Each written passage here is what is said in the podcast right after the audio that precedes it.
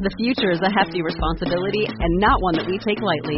But then taking things lightly has never been what Hefty is about. That's why we've created the Hefty Renew program that turns hard to recycle plastics into valuable resources like park benches and building materials. To participate, simply fill up an orange Hefty Renew bag with accepted items, tie it up, and drop it in with your regular recycling. That's it. It's that easy. It's time to rethink recycling with Renew. Particular valued resources may vary by geography. More info available at heftyrenew.com.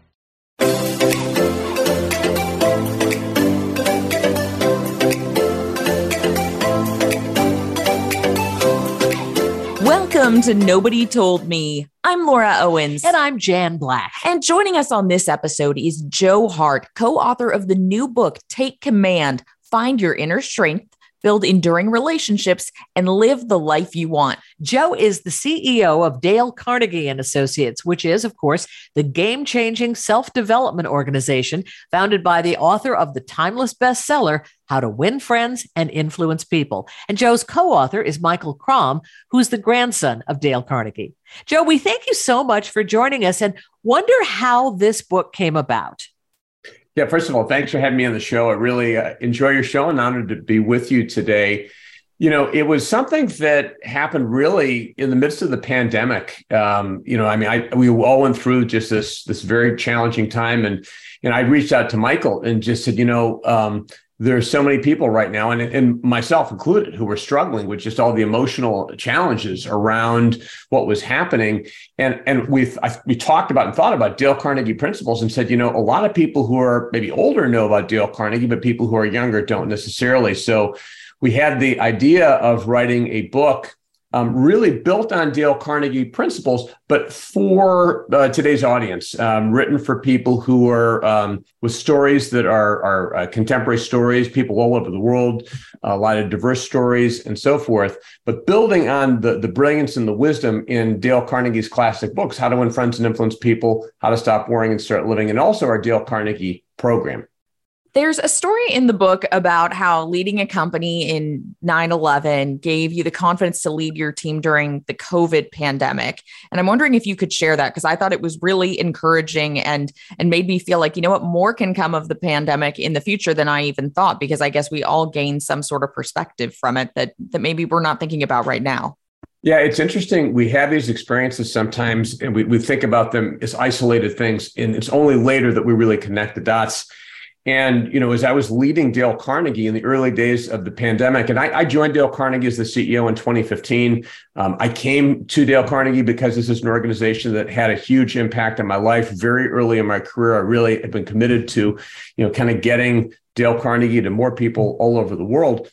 And you know, here we are. It's January 2020. Um, we're talking to our teams in China. We're hearing about what's happening, and all of a sudden, they're, they're telling us, you know, we're, we're going to be closing down. I mean, at that time in our, our business, 95% of what we did was in person classroom. So if you are in lockdown, there are no classes, there's no business for our franchisees around the world or for us as a franchisor. So it was, it was, it was daunting uh, in those early days, but then as it started to spread and, and uh, countries around the world began to go into lockdown, it was terrifying for me as the, the leader of this organization. You know, how are we going to how are we going to work through this?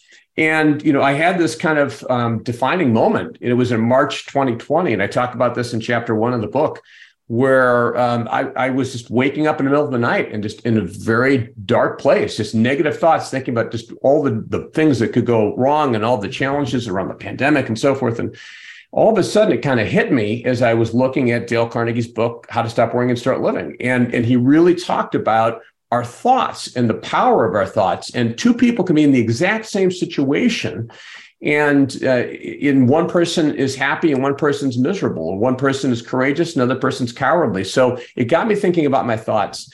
And, and part of in the days that followed that i really started to, to reshape the way i was looking at the pandemic and saying you know if this is an unprecedented crisis where is the the opportunity from a business standpoint? We, we completely retooled our entire business but part of what happened for me and we talk about kind of confidence and self-confidence was, you know, I looked back at an experience that I had, which was leading a startup company I started in 2000. Um, 2001, 9 11 happened. It was traumatic for our country and for the world. And it, it impacted our business. I, I thought our business was going to close. We were perilously close to that. And somehow, um, by God's grace and through our team and, and everything else, we, we made it through that. So, so when we were in the midst of COVID and all of our territories were, were shutting down the, around the world, I thought to myself, there was this great quote that kind of had popped in my head. And it was, um, I, I, think it was attributed, I don't know whether she actually said this or not, to Joan of Arc, which was, you know, I'm not afraid I was born to do this and I kept thinking, I'm not afraid. I was born to do this. I, I led a company through 9-11 and, and we, we, we made it when, I mean, it, we probably otherwise shouldn't have. And, you know, I, I was the president of a company uh, during the 08, 09 crisis, and, and we, we got through that. And um, so, so the experiences that I had led to this COVID, you know, leadership situation where I said, you know, I've got to lead courageously. I can do this. And, and I remember telling people, we're going to make it through this. Um, we're going to do whatever it takes. And I was committed to do whatever it, it, takes. But I think looking back on past experiences is a really important way of building our confidence for the challenges that we face right now or that we might be facing into the future. And how is the Dale Carnegie company different now than it was before the pandemic? Well, we were doing really well before the pandemic, and then of course the pandemic took a toll on us. But but thankfully we are thriving, and in in fact we're better positioned today than we've ever maybe been. And I say that because we flipped our entire business model from in-person face-to-face classes. We took a thousand people thousand trainers and certified them through a very rigorous training process in a short period of time so they could deliver effectively highly interactive programs live online. So today you know we have live on the line delivery we've got in-person delivery we've got hybrid types of things we've got new technologies that we're building on so what what an output of COVID is it's really accelerated our digital transformation, something we had started, but now we're far more capable, we're far more competitive. We have been growing uh, very significantly and working with a range of different kinds of organizations. Um, some of the largest companies in the, in the world we'd worked with before, and there's even more now today.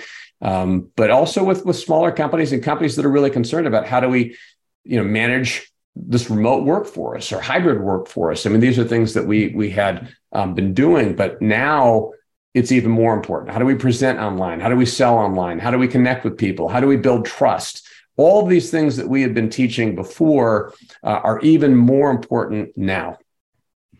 I want to talk about trust. I thought what you wrote about about trust and how to build it and and how it's the foundation for all positive relationships was so great and I think one of the things that I really took away was how you you kind of use the attorney client privilege when talking with friends and keeping their secrets confidential. And I'm wondering if you could share a little bit more about that. Sure. You know, one of the things that eh, we talk about trust being the foundation of all relationships, as you said, and and it's so hard to gain trust and it's so easy to lose. And we can lose it sometimes. And, and often it happens over just silly kinds of things. Um, sometimes we'll say something, you know, say, say, Laura, you and I are having a conversation, you know, and maybe you mentioned something to Jan and, and I didn't want you to share that. All of a sudden, I mean, you've got these dynamics that just aren't, aren't positive. Like, can I trust Laura again? So, you know, my, my view has been, I, I'm a trained attorney. I haven't practiced actively uh, law in, in a number of years. But one of the things they taught us in law school, and it's an ethical requirement, is that an attorney is bound to keep confidential things that their clients uh, tell them. And there are some exceptions to that, but but by and large, the approach I've taken is if I'm having a conversation, say, Laura, you and I are talking, and and and you know you you're telling me something that's very important. I might even say to you, Laura, uh, I'm gonna I'm gonna treat this like like I'm an attorney and and you're the client and I'm not going to tell anyone and I don't I don't tell anyone anything. And so in preserving that kind of um, information it builds trust and it certainly avoids one of the, the biggest ways that trust is undermined which is where people will intentionally kind of hear something say something and so forth. But um, it's it's such a critical uh, part of what we need to do to build really enduring relationships And I know you feel that one of the greatest life challenges is to be able to control our thoughts and emotions. Now, how do we do that? How do we choose the right thoughts? Yeah, one of the biggest challenges that we all face, right? Because we've got, you know, we, we've got our opinions, we've got our beliefs, and we, we assess things constantly in nanoseconds. And we've got kind of the way we think about them, our, our framework or our mindset, and then we've got kind of our emotional response to it.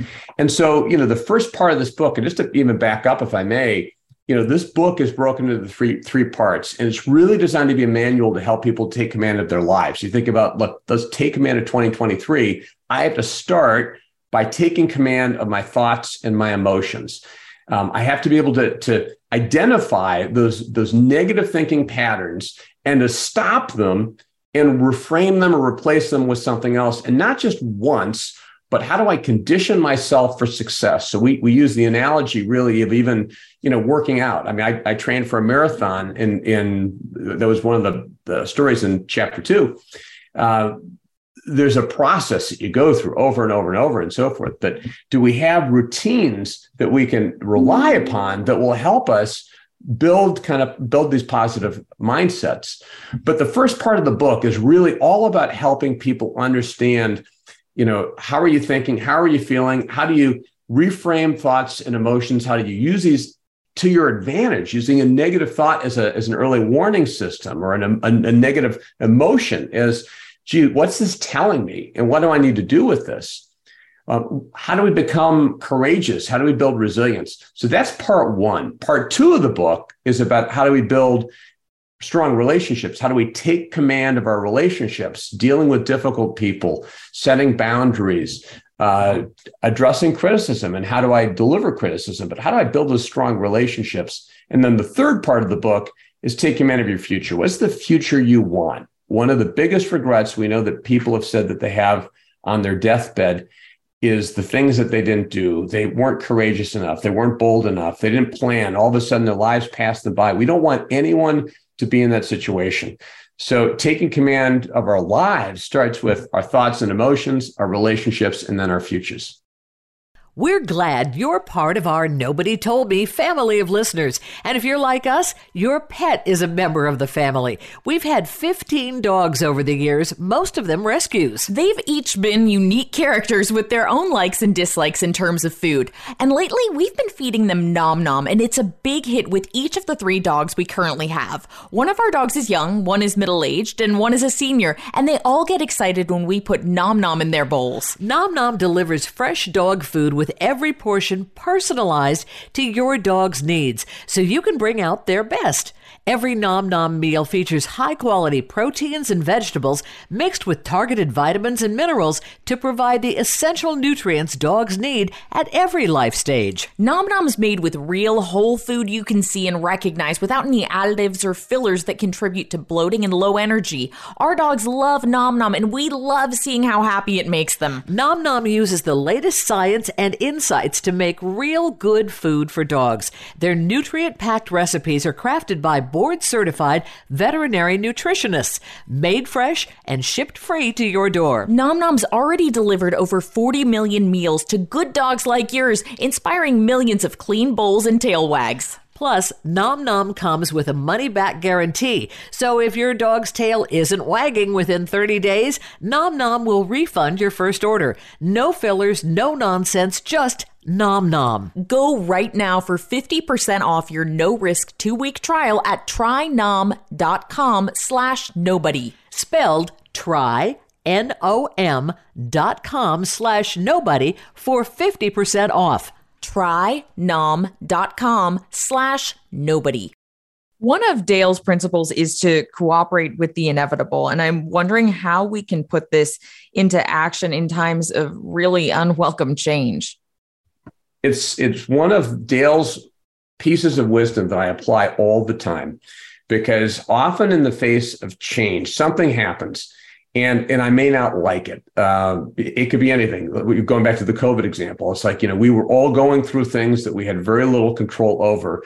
And then we can spend a lot of emotion resisting, being angry, being bitter, being resentful about all these things that are happening. Cooperate with the inevitable, you know, it means that we start with a level of acceptance that there are some things that are going to happen that we may or may not be able to control. If we can't, you know, how do we how do we accept where we are and then build from there and improve from there? So it doesn't mean that we we just are passive and we do nothing. It simply says, look, um, these things are happening in the world. Okay, I, am not going to change the fact that that there are lockdowns or that there's all these these things happening.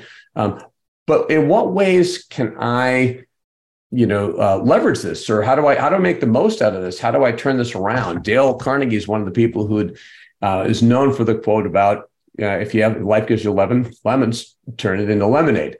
And cooperating with the inevitable means there are certain things that are going to happen. Um, let's start with acceptance and once we calm ourselves down emotionally, then we can put ourselves in that place of, all right, what can I do here? How do I make a difference? What's the what's the result that I want? How do I start to move constructively? By the way, that's part of what we did as an entire global business using that example before. It's like, okay, we're in the situation. We can't force our classrooms to be open. So what can we do? And we put all of our energy into constructive uh, solutions that frankly have been a game changer for us.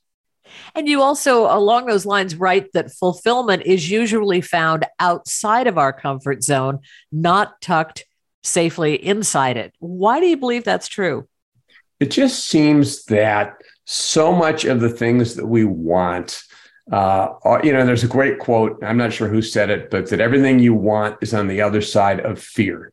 So, um, you know, whatever that is, it could be a career, it could be a relationship, it can be um, you know, something you want to do uh, personally, chances are probably pretty good that that's going to require to get that it's going to require you to do something that maybe you don't want to do or you don't think you can do or it's uncomfortable and so forth.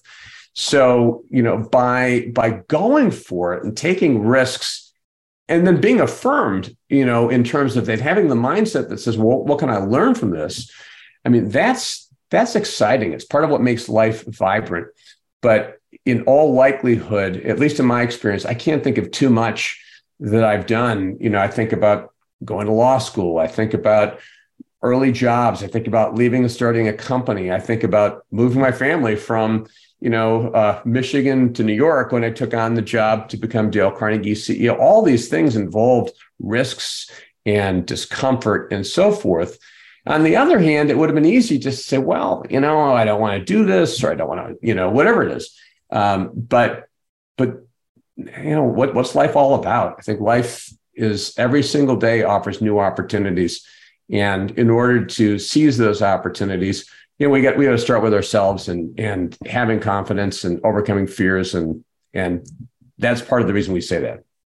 There's so many opportunities that we wish we had taken in, in our past, even if going forward, we try not to have regrets. We all have them. And I love the regret framework that you and Michael came up with for the book. And I'm wondering if you could tell us about that, because I think it really is helpful for us getting over regrets. Yeah, and everyone has regrets. I mean, sometimes they're very small, sometimes they're bigger. Um, the, the framework involves basically two different things. You know, so um, you've done something or not done something. Um, so is it is it a big thing? Is it a major thing, or is it not a major thing? I mean, think about the s- scope of your life. You know, you might say, "Well, I made a comment to someone, and uh, I think I upset them." Okay, so I mean, maybe that's that's a minor thing, but we can let that minor thing consume us if we don't put it in perspective. So the first part of the, the framework is, and we think about this with an XY axis, right? So you think about kind of the X axis might be is something a major thing or a minor thing. Then the other thing is, is it fixable or not? You know, so the y-axis is yes, the top it's fixable and, and, and the bottom it's it's not fixable. So we can look at different things that we experience, you know, kind of through that lens. In the book, you know, we talk about um, different examples of regret. You know, Michael uh, Crom, my co-author, you know, was was really working very hard and building a career um, and at one point, when his mother became sick, I mean, he really didn't pay attention at first, and she was very sick, and she she ultimately died. He he had regret that he didn't do something earlier. Okay, so that you, and he was upset. He's like, "Why didn't I take this more seriously?" Um, I didn't, maybe he was in denial, whatever the situation was. But instead of beating himself up, he said, "Look, this is a major situation, but it's fixable." And so, he th- you know, thankfully, he was able to spend time with her before she passed away. So when we think about the quadrant, if something is major and fixable, then what that tells us that regret can be something that serves us. It says, you know what, I better do something. It's fixable. So what action do I need to take? How do I take command of this? If something is uh, minor and fixable, like the example of, of the conversation, maybe I said something to someone, if it's minor and fixable, still, why wouldn't we take uh, action to fix it? So um, maybe, and, and frankly, and we talk about routine, one of the things I do every day is I think back about the prior day and what went well and what didn't go well and what do I need to fix? And, and often I will say, gosh, I had this happen a couple weeks ago where I, I, just didn't like the way I, I talked to somebody. And I called them the next day, said, I want to just apologize for you. So it was probably a minor fixable thing, but um, it, it's something to, to take action on. Now, where we get into trouble is sometimes where something is, it's not fixable. If it's minor and not fixable, then you know we, we just need to have that conversation with ourselves and demonstrate kind of emotional you know resilience so to speak or emotional intelligence and so, you know, I'm, I'm just not going to worry about this. I'm not going to let this have power over. It's not, it's not a big deal. There's nothing I can do about it. And that can happen over time. We build the muscle that lets us do that. Where it's hardest is where something, it's, it's a major thing, but it's not fixable. Um, whatever it is, I, I, there's nothing I, I can, I can do to correct that particular thing. And, and when we think about the way part two is set up, I, I think about it like a pyramid, right? So we're, we're, we're or part one, um, you know, we're building on our thoughts and we're focused on our thoughts and conditioning our mind for success. We're think, looking at our emotions and how to respond to it. When we when we focus on that, we get to the, the higher level of things that are harder. And certainly one of the things that's hard is dealing with a major regret that we can't change. And what we when we built kind of that emotional uh, and mental strength, then we're able to handle those issues more effectively and to move on. But until we do, those things can just really um, uh, undermine us and, and cause us stress and anxiety. Why do you feel that public speaking is the key to helping us unlock our potential? I think it's one key, and certainly it's a major key. Uh, and, and it has been for me and I think this is part of what Dale Carnegie observed when he originally started his programs in 1912. He started them as public speaking programs, and he thought, "I'm going to teach people how to how to speak effectively." What he found was that there are all kinds of other things that uh, come into play the, the emotions of standing up um, the, the fears the concerns about how other people see us and, and that led him also to think about human relations. How do we interact with other people and how do we become more effective and so forth? So, um, since public speaking is something that so many people are concerned about, um, when they can become better at it and they can confront their fears about it, it, it gives them more confidence. And that confidence enables them to look at their entire lives. I, you know, I, have seen, you know, Laura and Jan, when I took a Dale Carnegie class for the first time, this is a long time ago. I was a young lawyer, and I remember they got us up right away giving these little uh, little talks. It might be a two minute talk, and there was a young woman in our class who, in the beginning, could barely get up and say her name. Um, she was terrified. Um, but by the end of the program, she was up. She was more confident. She was using her hands. She was looking at people. I mean, she was like a different person. And, and that confidence wasn't just limited then to standing up in front of a room. It's then this kind of epiphany. It's like, oh my gosh, I never thought I could do this. And now I've discovered that I can. I wonder what else I can do. I wonder, you know, and so it then extends to other things.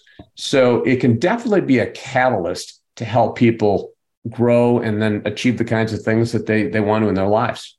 It actually seems like that's a good technique for overcoming imposter syndrome. And I'm wondering if you could also tell us a little bit yeah. about how to to do that. Cause I think everybody, everybody I know, I think even even, you know, mom at your age, I think you you still probably have some, right? Sure, sure. I think that, yeah, yeah, I think everybody does. It's so common. And until recently, I think a lot of people were you know, just embarrassed even to admit that they've had it. Certainly I've had it before. And, and especially when I was younger, you know, you, you start to think that you, you don't know much and people are going to, you know, find out that I don't know this and so forth. And, you know, the, the only way that I'm aware to ultimately overcome imposter syndrome um, is, is ultimately to kind of build our self-confidence. And that, that starts with um, our self. We talk about this in our chapter on self-confidence, self-efficacy, and self worth. So self efficacy is the belief that I can do something. And then self worth is my belief in myself, my belief that I have value and that I'm good. And, you know, when, when we, this goes back even to the question you asked just a couple minutes ago, just about public speaking. I mean, that's one way that we can start to gain confidence. And then that helps us, you know, ultimately with the, the imposter syndrome and other kinds of things. Um, but in, another just since we're talking about the imposter syndrome, another thing we we strongly we talk about in the book is the importance of not comparing ourselves to others. that's always something that is it's a comparison trap. It's undermining. But um, the imposter syndrome is something that we can all overcome, and it it starts with uh, are really looking at the good that we have, the inherent greatness that we have, the strengths that we have, the value that we have, and then you know pretty soon uh, and, and, and creating the right mindset. And pretty soon that can go away for, for all of us. What's the first thing you would advise someone to do if they are doubting themselves, if they feel like the pandemic has has hurt them, maybe it cost them a business, a job, whatever, and they're feeling really down about themselves? What's the first thing you would tell them to do? I would tell them to look at things in perspective um, and look back to look forward. Um, so every single one of us, and this is something that Dale Carnegie believed, every single person has inherent greatness. Every single person has done great things, something great in their lives, something that is, is, is worthy of praise. And we need to recognize that first in ourselves. A lot of times we are our own worst enemy. We say things to ourselves. We, we, we talk to ourselves like, like we would never talk to anybody else. You know, so look look back and recognize and acknowledge the things that you've done whatever it is big small whatever it is but but start to have those conversations with yourself about gosh you know what? I did do this and i did do this and i did do this.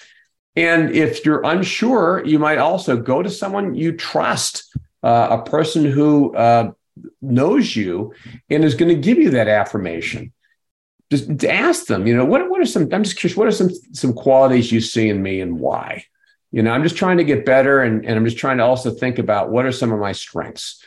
But, you know, people have to start by, by understanding and seeing the greatness they have. And by the way, this is the power of a Dale Carnegie course. And I hope this is the power of Take Command. Part of what we want to do is to help people start to see, you know, often they don't see the greatness that they have inside you know they they see i tried this and it didn't work or someone said this about me or i feel down about this but it's like take a time out here it's like you know what what are all the great things that you have to share with the world what are your gifts and and how do you start to bring those out more as you know, our show is called Nobody Told Me. So at the end of each show, we ask our guests, What is your Nobody Told Me lesson? So, what is it that nobody, and not even Dale Carnegie, told you about leadership that you had to learn on your own and you'd like to share with our audience?